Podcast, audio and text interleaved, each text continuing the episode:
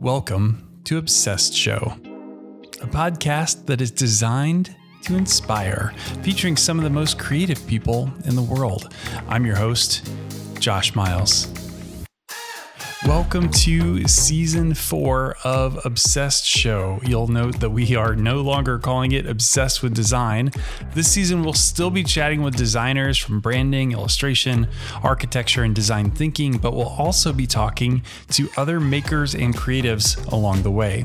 In fact, when we started the show, the plan all along was to broaden out and talk to other guests eventually, which was part of why our website and Twitter handle and Instagram are all Obsessed Show. If you're into what we're doing here, you might also want to check out my personal branding and marketing tips called 59 Second Friday. That's over at youtube.com slash Josh Miles.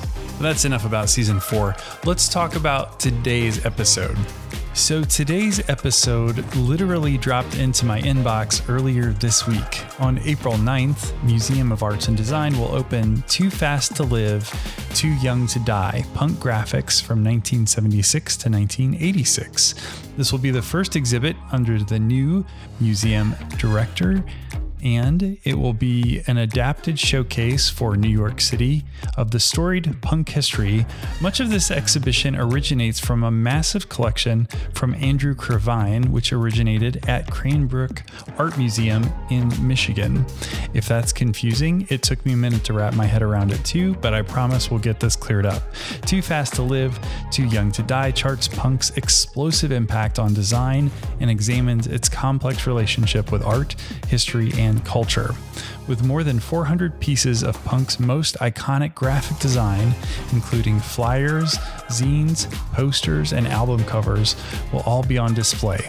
During a members only event on April 15th, Johnny Rotten will kick off a full series of public programs that will feature several of punk's architects and revolutionaries. So today, on Obsessed Show, we're speaking with Andrew Blauvelt, director of Cranbrook Museum and the curator of this new exhibition.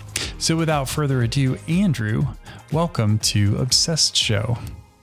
Thank you. Glad to be here. Well, hey, this was a super exciting opportunity that that literally I just got kind of a cold email about, "Hey, would you like to talk to Andrew about this this punk design exhibition?" And of course, I had to say yes. And we, we had this, we have this family joke about actually about the Sex Pistols. So this relates back to, to Johnny Rotten. But um, when my wife and I first started dating, this was like in the late 90s. Um, we were playing Trivial Pursuit with her family, and one of these questions was about punk rock. And I was like, in my head, I'm thinking, all right, my best guess. Like, I don't know the answer to this, but I'm going to guess Sid Vicious. And so I guessed that, and they all rolled their eyes and looked at me like, I don't even know who Sid Vicious is. And they flipped over the card and they were like, How did you know that? so the, this long-standing Sid Vicious joke in our in our family. But uh, enough about about my family and my jokes. Let's let's talk a little bit about the show. So I before we jump into the show itself, though, I would I would love to hear a little bit. Um, you know, with our show, we always love to hear origin stories. So Tell us about how you found yourself in the position of director of Cranbrook, which is also an awesome design school, um, and right. and curator of this uh, exhibition. Oh wow, that's I don't know if you have enough time. like that's a long history. Um, because I went to I studied design at Cranbrook. Oh, so cool. I was so I'm a designer, but then I ended up in the museum world. So now I'm a curator and a museum director, and now I'm back at Cranbrook where I went to graduate school in the 80s. So it's full all circle. full circle, yeah. and so, um, so I'm a design curator um, as well as a designer. So um, we got to punk because the last major exhibition I curated was on the counterculture. So it was called Hippie Modernism, a mm-hmm. struggle for utopia, and that um, and so the joke is that that was the last uh, major countercultural movement, and then the next one, because that show ran from like 1964 to 1974. So the joke was, well, then I have to do punk next because that could take me from 75 to like 85. So. and it was like the so in the catalog or which is really kind of a newspaper i talk about hippies and punks and how one followed the other and how they're like opposed, but also there's some similarities. So somehow this all makes sense. And since I study graphic design, a graphic design historian, um, punk uh, graphics was a natural topic because you obviously you have shows about punk music, but um, and then the, the Met did a punk fashion show, and so music obviously, but also fashion, and then the third area that had a major impact in was graphics. So, and no one had really mounted a major exhibition looking at punk through the lens of graphic design. So that's why I wanted to, when I met Andrew Krivine, the collector, um, he has many thousands of pieces in his collection. And so it was just an opportunity to use it as a cross section for all the things that were produced um, under the aegis of graphic design by both professional designers, but also by amateur designers. So I understand that Ma- um, Andrew's collection is massive, um, but yeah. did did he begin this kind of, you know, early in the punk movement, or is this kind of like a later in life going around and scrapping stuff together? How did how did he amass this huge collection? Oh yeah, it's an interesting story because um, you would think it would be from the beginning, and it could have been because he um, he uh, he's a U.S. citizen, um, but he spent time in England uh, during this time period, mm. and, and and so and his and his um, God, I want to get this right. Like a family relative was one of the um, purveyors of. Um, there were a few fashion uh, or anti-fashion boutiques in London, and so and he operated a, a place called Boy, and so um, and he was a little bit older, so so Andrew would have been like maybe a younger teenager, mm-hmm. um, and so he was in the punk scene in England at the time, even though he's from the U.S. And so, but he didn't start. He saved stuff, but he wasn't like a serious collector of punk until like later in life. Um, he collected other things like film posters and things like that, and then he started a punk collection later in life. So he's amassed this more recently. So, is there a future poster collection from all of his his film posters as well? there's well, there's there's a lot of posters in there that um, to just sift through. Um, which is that so like when I say there's a first show really to look at punk um, graphics through the lens of graphic design because graphic design is like a professional practice. It has a history. Mm-hmm. Um, we look at different things and say like um, a collector would because like most collectors of this collect um, because they might have a favorite band or you know um, they're collecting for different reasons. As if a designer was collecting it they might be focused like on a typeface or they might be focused focused on a particular designer because many designers came out of this movement um, famous ones. So so the, uh, being a designer is going to be a little bit different take on it than if you're just collecting punk because you love the music or you like were part of the scene. I mean, it sounds um, like a complicated puzzle to unravel when you think about even a large museum just to get down to a curated collection of kind of the the key pieces. How what was kind of the lens that you were looking at this through? Um, yeah. kind of determine you know how much of the amateur stuff how much of the professional stuff or how much of the big names or no names or like there's got to be a lot of that going on in this collection. Yeah there is. Um, so no it's kind of the key question if you're a curator. So i just i looked and looked and looked at lots and lots of things and then um, decided that um, i started making categories of things that how we could um, uh, arrange the show in a, in a different way. So what I did was kind of visual strategies or design strategies. So the show isn't like necessarily chronological, but it, things do change over time. Mm-hmm. Um, because uh, you could have just done it straight chronology or something. But um, so there's themes. So like one section of the show is about appropriation. Um, it's called like copy and paste, um, using more of a computer term, but um, the idea of, of stealing images, um, mm-hmm. which was a, a, practice circulating in the art world, but it was also circulating in this punk world. Then we can debate like who started what. But that was part of one one lens that you could look at it. Another lens was looking at the idea of collage, which is related to that because you're taking the image from some source.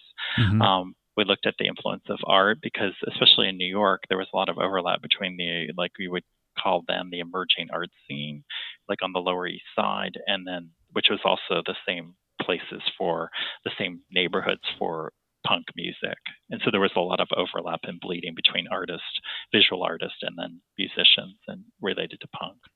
Um, we have another category on DIY, do it yourself, which is a lot of the amateur, um, like the zines and the flyers, especially, um, as being an important influence um, that we still kind of live with today because now we call it DIY we didn't necessarily call it DIY back in the day right. when this was happening, but now we have a name for it.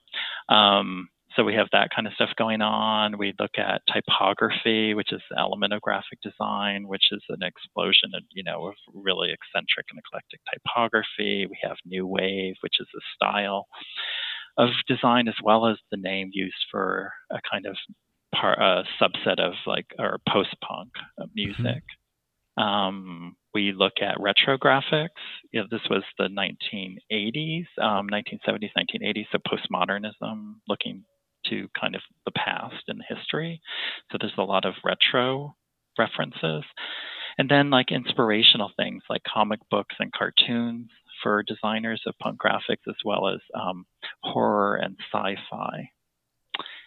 And then the last section, I think the last one is like on um, agit, we call agitprop, um, which is like propaganda style graphics, mm. and um, uh, kind of looking at Soviet uh, and Chinese communist um, styles of graphic design as, as ways of actually pushing more left wing messages like um, anti fascist, anti Nazi um, uh, uh, voices within the punk movement. So things that are kind of resonant, sadly, today uh, were happening then in the in the 80s as well. So that's so, kind of how the show is arranged. So those, those, those kind of lenses.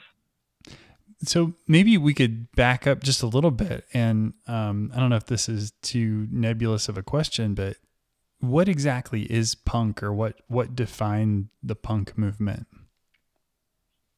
Um, well, merging out of, I would first label it more uh, a musical movement, um, looking at um, reaction against um, the kind of like uh, ossification of rock music. Um, this was another interesting thing because having done the hippie show that was really looking at the you know the, basically the creation of rock concerts and the rock mm-hmm. industry so by the 70s and this was in the 60s so not that long not that long later um, things were getting kind of predictable and um, a lot of uh, studio processing so the sound of punk is very different it's it's very much um, in the sense that anyone could be a punk musician, right? Like you mm-hmm. didn't have to really play the guitar exceptionally well. Um, it Just was more about passion. yeah, yeah, it was kind of you know we call that de-skilling. Like it's um, there's a lower entry level if you didn't know how to play that, or if you were mm. already skilled, you could you could you could um, fudge it and this carries over into graphic design actually. So like if you're more trained in design school and you learn all these rules, then those things may not apply for creating a kind of a graphic that would resonate with an audience interested in punk. So you would kind of de-skill yourself. Like you would use purposely bad letter spacing or like, you know, different strategies to make it look and feel more authentic. Yeah. So um what do you think tied? Um, I guess you're kind of talking through part of it, but but what what what do you think was kind of the key in tying the visual language to what was happening in the music? Right. So they were trying to find um, designers and artists, and, and, a lot of designers were actually band members too. They were trying to find an authentic form, graphic form for this mm-hmm. new kind of music. And so, um, you know, it's like any kind of um, it's not set in stone from above. You know, it's not a set of instructions. It's grown from the ground up. So um, you have different influences because like technology shifts, right? So like in the 60s, there was a lot of silk screening for posters, for example. So you could have really beautiful, vibrant color, saturated color. But, you know, this is the period when, you know, Xerox machines overtake you know they become more ubiquitous and cheaper to use. So everything has a real kind of uh, rougher, faster, cut and paste kind of mentality. Um, you could scavenge typesetting because this is also before the computer for, for desktop publishing. So you could find your typography. So you know typesetting was expensive, and yeah. you know no one had the budget for that. So you would cut you could cut your words out of magazines, for example. So that contributes a little bit to the the ransom note feel for something. Mm-hmm. Or you might just hand letter it because it's more expressive and direct. Um, there was also kind of influence from graffiti writing, the early writing um, in the 70s and 80s in New York. So uh, the handwritten thing could be a cheap, easy alternative to typesetting. So all of these circumstances kind of feed into what the graphics could look like.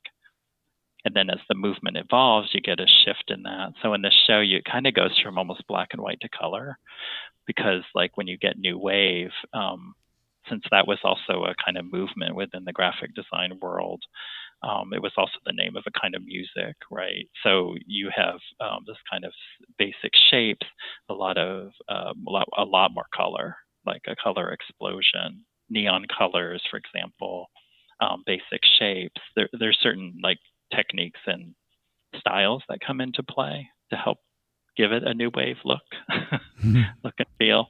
Um, so very 80s. New wave would be like for what people probably would think of as 80s yeah. style. Yeah. So there's a lot of um, so so all of those factors combine together to kind of give a movement a kind of graphic style so we can look at something and say oh yeah that looks kind of punk. But part of doing the show was because when i said that before people would think oh it's like the ransom lettering thing. Um, but there's more to that. There's much more diverse than that. There was a lot more experimental typography. Um, just um, you know they were influenced by the cartoons they were reading. These are comics like more adult comics that also come out of the 60s mm-hmm. um, so they were influenced by that. So they would have um, so one camp would be more heavy illustration based design, and then another camp might be more typographic and photographic kind of design. So that's why a lot of the found images they were quicker and easier to reproduce. Um, you know, it's just uh, there's a lot more frenetic energy in the music and in the production of everything, so they kind of fits. That's so obviously right we've got kind of the balance here of music and art and design kind of all coming together. Um, focusing purely on the music side of it for a second, um, what do you feel like were some of the strongest influences or maybe influencers in the punk scene that kind of, mm. you know, kind of mm-hmm. created mm-hmm. that sound? That created sound. Well, yeah. So, um, so we probably would need to talk about proto punk or what I would call proto punk. Um, mm-hmm. So this is late '60s. So this is really the garage band sound. Um, so of course, being here in Michigan, we focus a lot on those groups, but I think they're pretty important. But like the MC5, um, Motor City Five, um, who you know would prefer like live recording and performance over like studio production. Mm-hmm.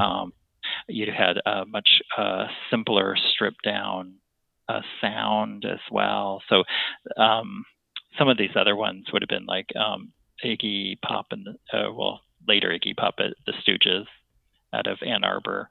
Um, and Iggy Pop, of course, was you know a very kind of frenzied performer. Mm-hmm. Yeah. So a lot of the theatrics that went into that, or his his style, if you call it that, um, transmitted into punk and so he's considered like grandfather punk. Um, you had um, like a lot of the um, like maybe some pieces of glam rock as well, sure. Um, like Velvet Underground, New York Dolls. Um, so all of those people kind of give it what we might call proto punk. So they set the stage for that because they're they're not conforming to the the the hard you know the hard rock classic hard rock formula. And then you have bands later, like out of the New York scene, that are important, like Television, um, Talking Heads, um, Patti Smith group, um, uh, folks like that who were, you know, creating this new sound. So, what about from the maybe from the design side? Who are some of the early influencers or kind of standouts um, or maybe designers who launched out of the punk scene into more of the same or kind of, you know, something totally different. Talk us through kind of the the who's who of the designers.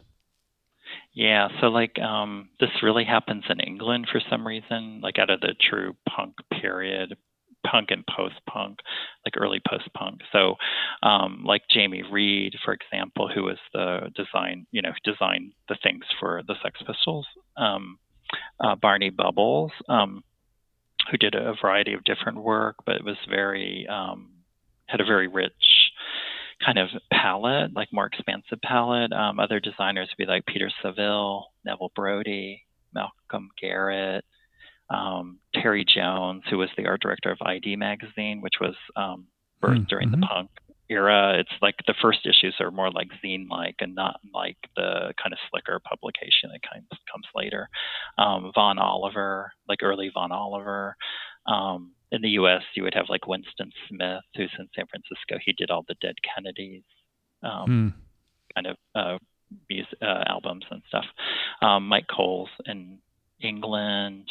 Um, there's like even Tibor Kalman, M and Company, working with Talking Heads in the 80s. Um, you know, so like a lot, a lot, a lot of designers came out of there because that was where all the action was happening, right? So, um, and people, music companies spend a lot more money on things and there were things to design like printed graphics. So you'd have the albums, which of course are great. That's 12 by 12 inches. it's like a canvas yeah, uh, awesome. compared to like a jewel box on a CD in the 90s, or right. like I don't know what you get now, like an icon, a thumbnail from right. from a download or something.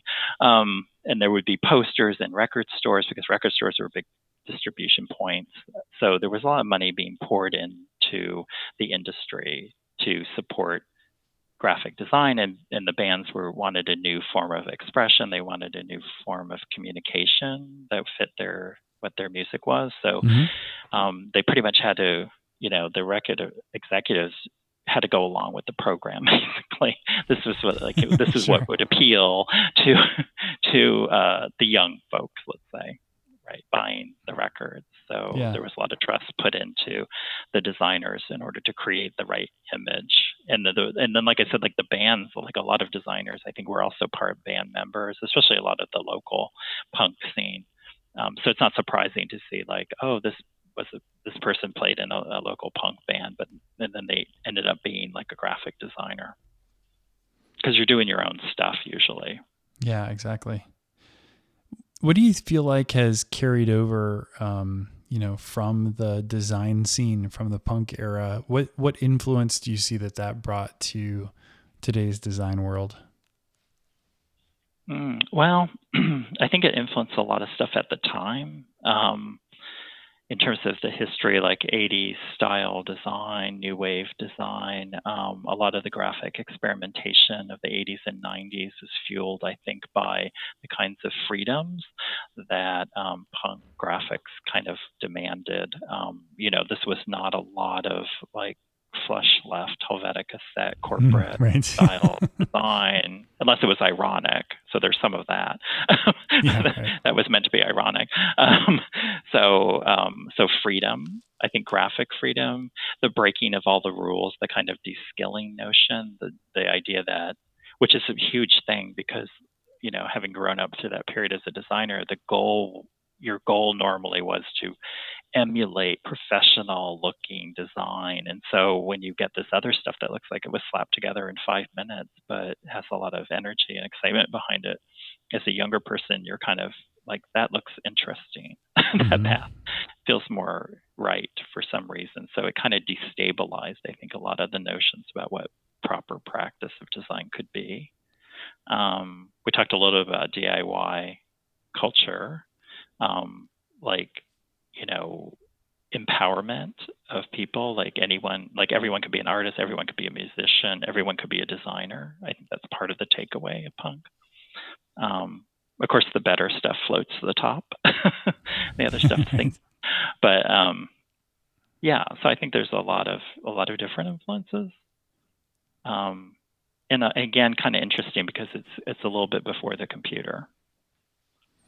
So we've had um, even though your your collection you know basically spans would we say 10 years mm-hmm. um, you know the the musical influence of punk or sort of the the reverberation if you will of kind of that sound is still around in in bands even today do you, do you feel like there's like the same ethos in in today's punk music as there was kind of in that initial period or does it feel like just like emulation or is it flattery like what's what's your take on on modern punk wow um well uh gosh i think uh, it's a hard question for me to answer because like things are new to a new generation of people, right? Right. So when I was listening to punk in the early like late 70s, early 80s, it felt like shockingly new.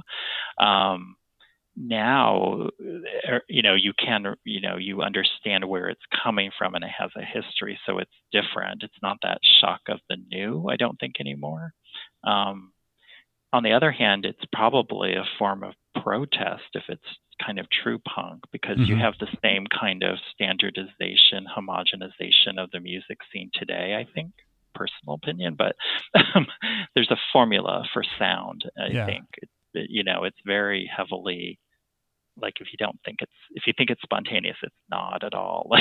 Like they, they study this shit inside and out. And so that's why a lot of music does sound the same or it's structured similarly.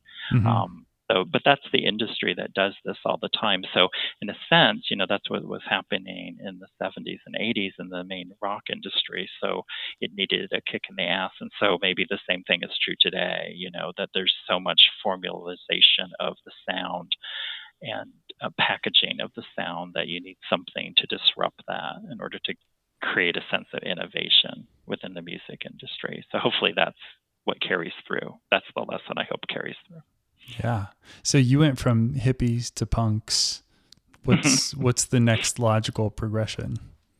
Oh God! If I have to do a grunge show, I might kill myself. Uh, I don't know. That's like it, it gets closer. You know, like punk was hippies was hard because I was just born during that era, so I didn't live through it really. Yeah, right. The punk I kind of lived through, so and it was nice to actually curate something where you can remember things. And knew them personally, so yeah. you have a different take on it.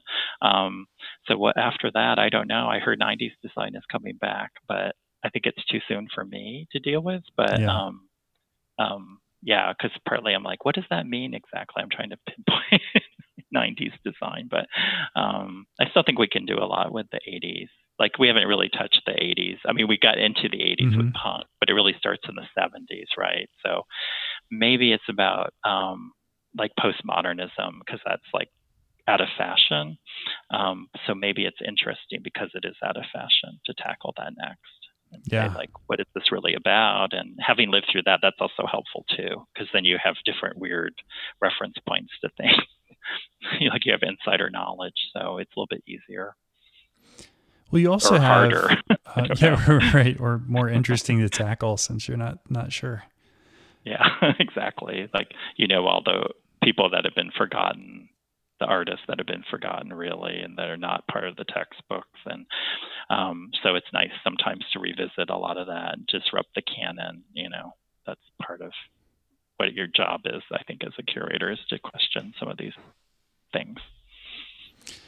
Um, maybe going back to you as a student at Cranbrook, did you um, feel or see influences at the time in the in the eighties uh, of of this punk scene, or was was Cranbrook responding to it differently? What what was kind of the the take there, the yeah, vibe there? That's kind of interesting question because I went from undergrad to grad right? You know, like without a gap. So mm-hmm. the undergrad was undergrad was much more influenced by punk and the music and the graphics. And then when I got to Cranbrook, they were into like slightly different things. So it was um, it was still very experimental, mm-hmm. but it was not coming exactly from that base. So it was different um, here at that moment in the 80s was the um, sort of in grad school at Cranbrook. Brook, again, this is sort of a, a snapshot in time, maybe not how they would view that mm-hmm. today, but was it more about, you know, preparing you for a, a future professional job as a corporate graphic designer? Was it more about making art or in self-expression, or like somewhere in between? What was kind of their their position? Yeah, it was um, definitely not about getting a job.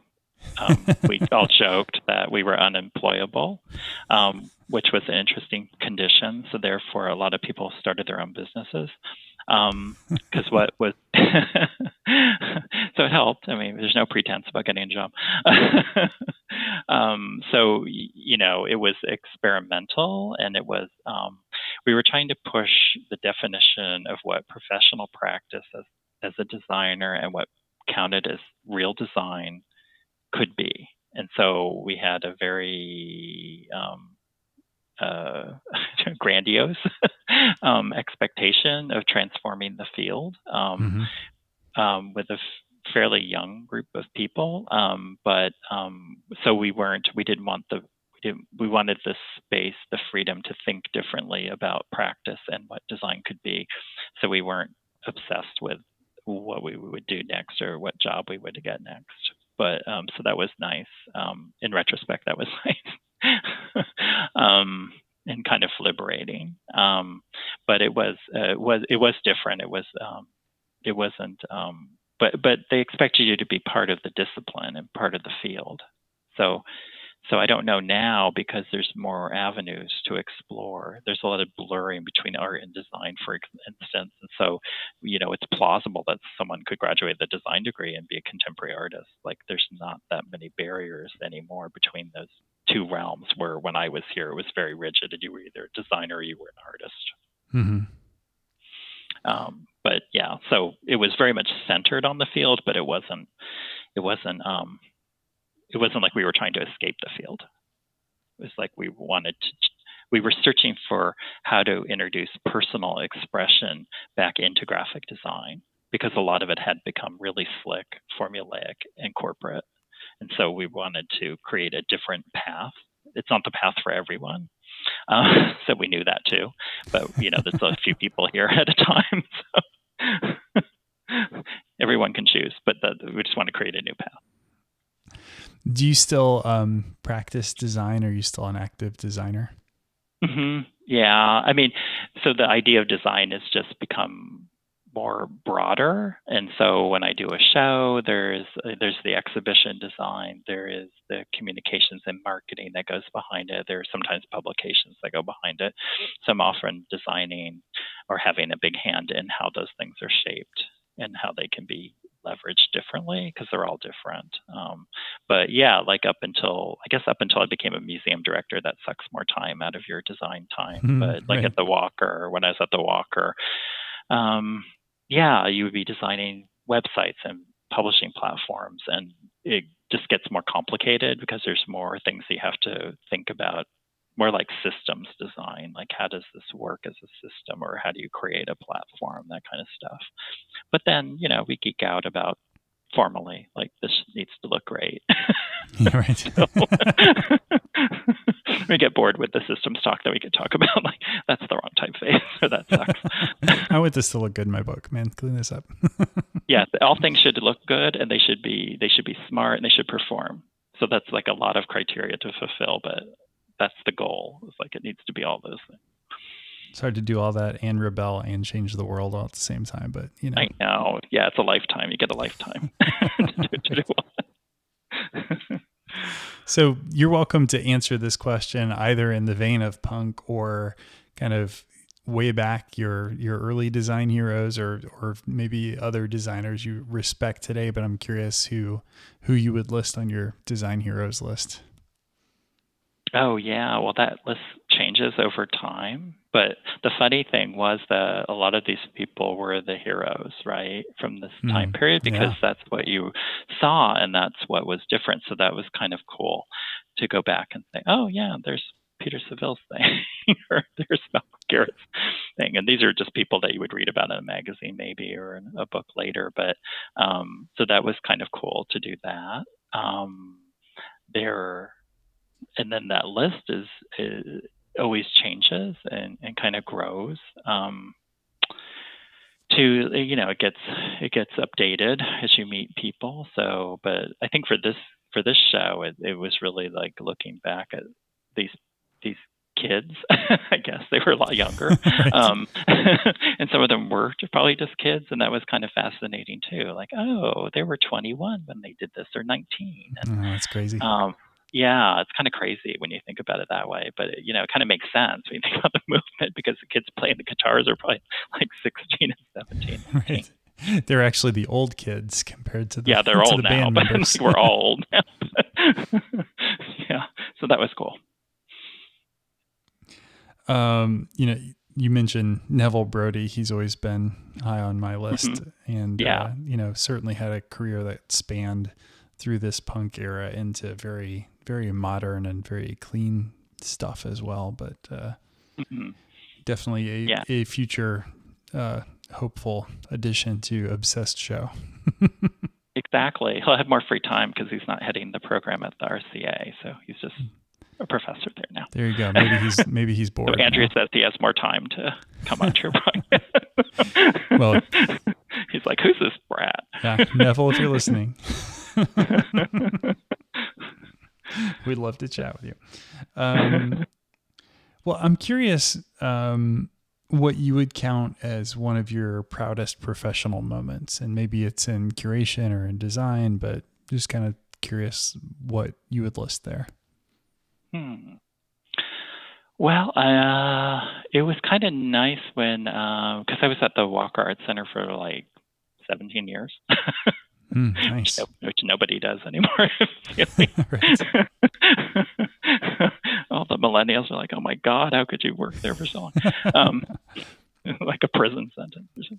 Um, yeah, no, I mean, so like um, I was able to do a lot in that context, and that was um, very satisfying. Um, and getting recognition for, because um, I used to have to tell people it's like because it's contemporary art, so it looks like oh everything's possible. There's no barriers. There's no this is easy, and it's like no, it's really hard work. yeah, it's like because you have the same client every day, and so if anyone's in house, they understand this. So to take a culture and transform an internal culture to get it to want to produce good design is really an accomplishment. So I've always been proud of the fact that um, we we were essentially in-house operation, but no one thought of us that way.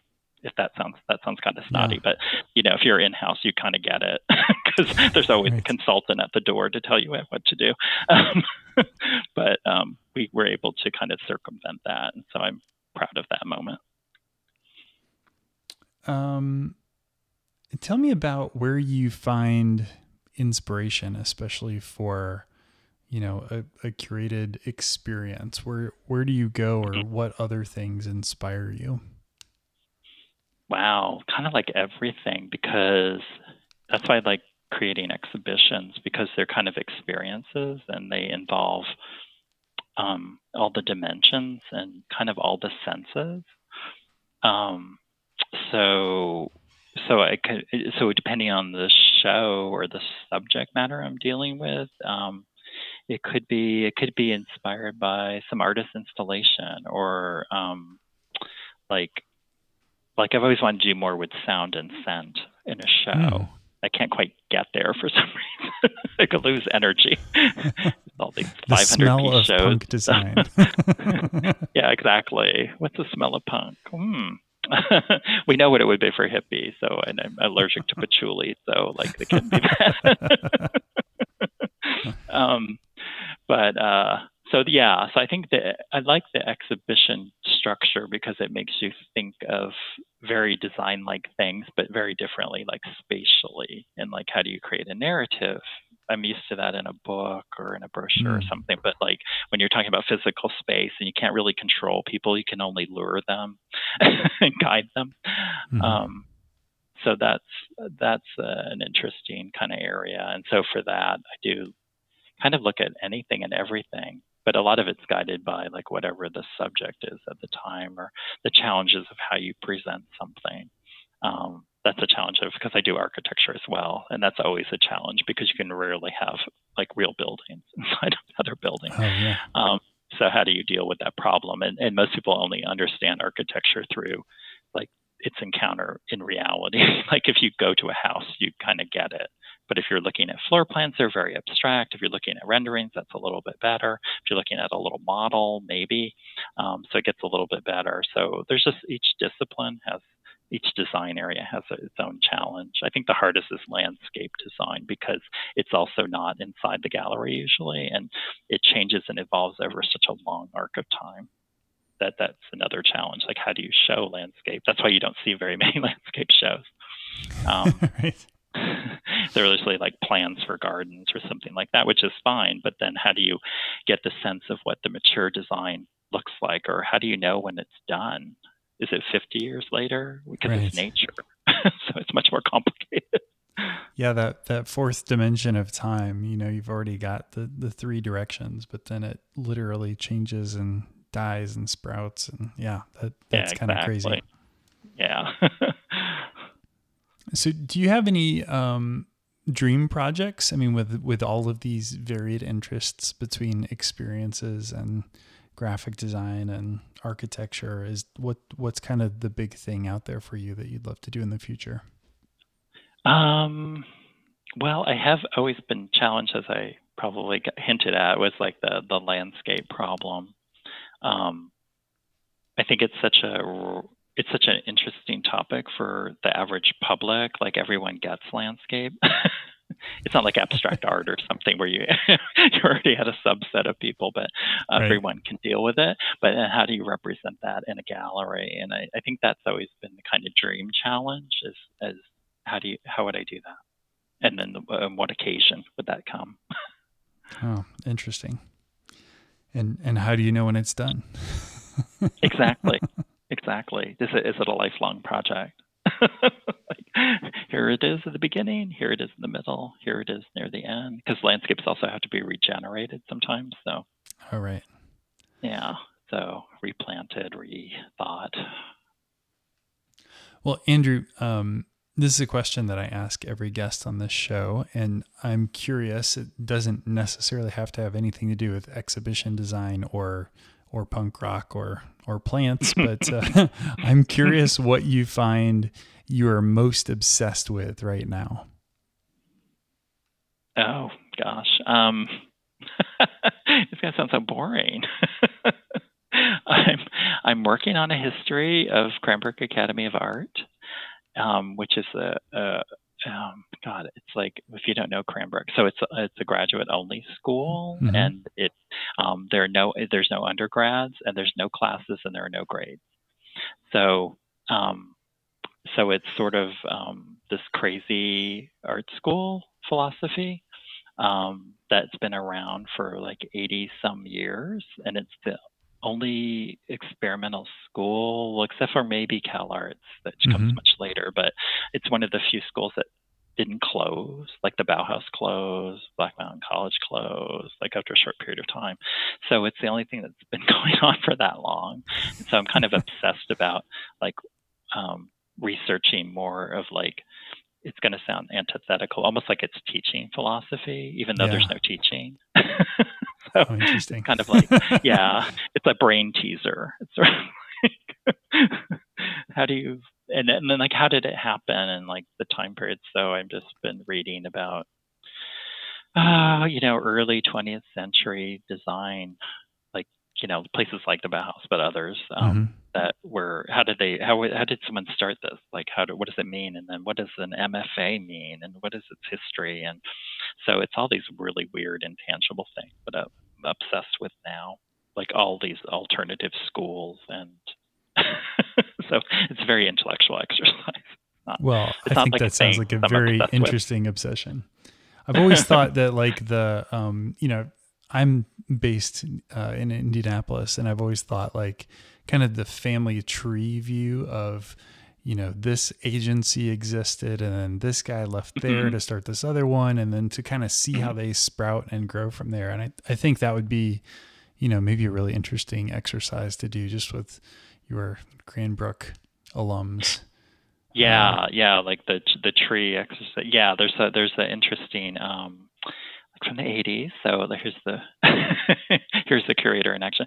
So like Paula Scher did a cover of Print magazine in the 80s, and she tried to do this kind of family tree of design history, oh, um, cool. which is kind of interesting. And the other reference is actually from my show. It's not traveling with it, but um, there's a British gentleman who does the rock family tree. I don't know if you've seen them. Oh yeah, not. cool. They're really cool, and he well, he was a music journalist. So then he was, he's a journalist. So he's taking notes all the time about, well, this guy was in this band and then he went to that other band and then, you know, so on and so on. So he was creating these little trees in his notebook and then decided to do them almost like pieces of art. And so they're like information graphics basically, but they look much cooler. yeah, that sounds awesome. Yeah. Um, Andrew, as we wind down here, a lot of our listeners are um, young professionals or young designers or aspiring creatives of all types. Um, I'm curious if you have a favorite piece of advice that either you have received or maybe one of your favorite pieces of advice to pass along to young creatives. Hmm. Wow. Um, well, I think when I was younger, um, I always tried to find the creative potential within every little project. Um, sometimes it was very little thing, but it gave me hope. I clung to that. Like, if I can get this typeface through, like it seems easier with typefaces now because everyone kind of gets it. But back in the day, like people were like, "What is this typeface? It should be like this other thing." It's like right. so opinionated, or color sometimes works the same way. So mm-hmm. sometimes it's formal things, sometimes it's like concepts and ideas that don't quite go through. But I tried to look for little moments of triumph in all the little projects, and then, um, and then one day the tide turned, and then. and then you're a concept person and so like um, learn. So is my advice like learn how to sell concepts? I think that's what has been really helpful as a designer that I didn't learn in design school because you're spending all your time, you know, designing things and looking at things, and but you you do talk about them, but like selling stuff, selling ideas is really important to be successful. And it's not like a sellout thing; it's just like being able to articulate why something is important, why something's interesting, or why this is the best approach. And that's usually gets that's how people that they kind of hear it talks. That's how they're successful because they can mm-hmm. sell it. And so the verbal or whatever you want to call that, the social verbal part of design is important um, because that's how you. Because once you are able to do a few things, it leads to more things like that. That's how people build careers. So it just takes one or two successes to help build a path. Yeah, that is great advice. Um, before we let you go, tell us again um, where folks can check out this show. So, yes, so the exhibition is on tour and it's going to open in New York City at the Museum of Arts and Design, which is in Columbus Circle. Um, so you can check it out there and then it'll go to Europe to Brussels after that. So um, at the um, Museum of um, the Brussels Design Museum, and that's um, again in Belgium. So and then probably other places after that.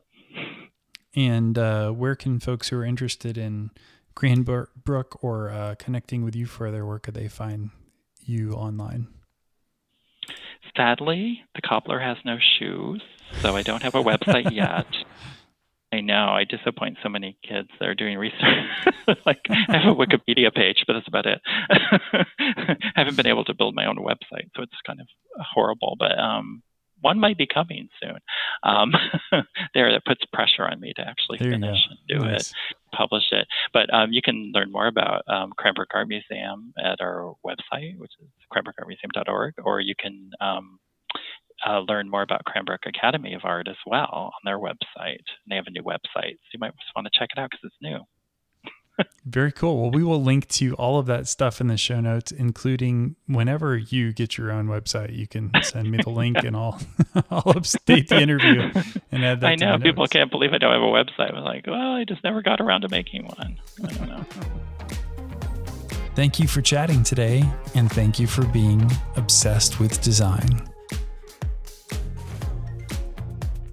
Okay, kids, that's show number 115 officially in the books. I hope you enjoyed today's chat with Andrew Blauvelt, and be sure and check out that show in New York City all about punk design. We will include in all of the show notes the location to the museum and relevant links to today's conversation. Head over to obsessedshow.com slash episodes to find today's episode number 115. As we expand our topics here at Obsessed Show, please tweet at Obsessed Show and let me know who else you think we should talk to. Do you want to hear from video people, from authors, from painters? What kind of creators and creatives and makers are most interesting to you? Because that's who I want to interview on this show.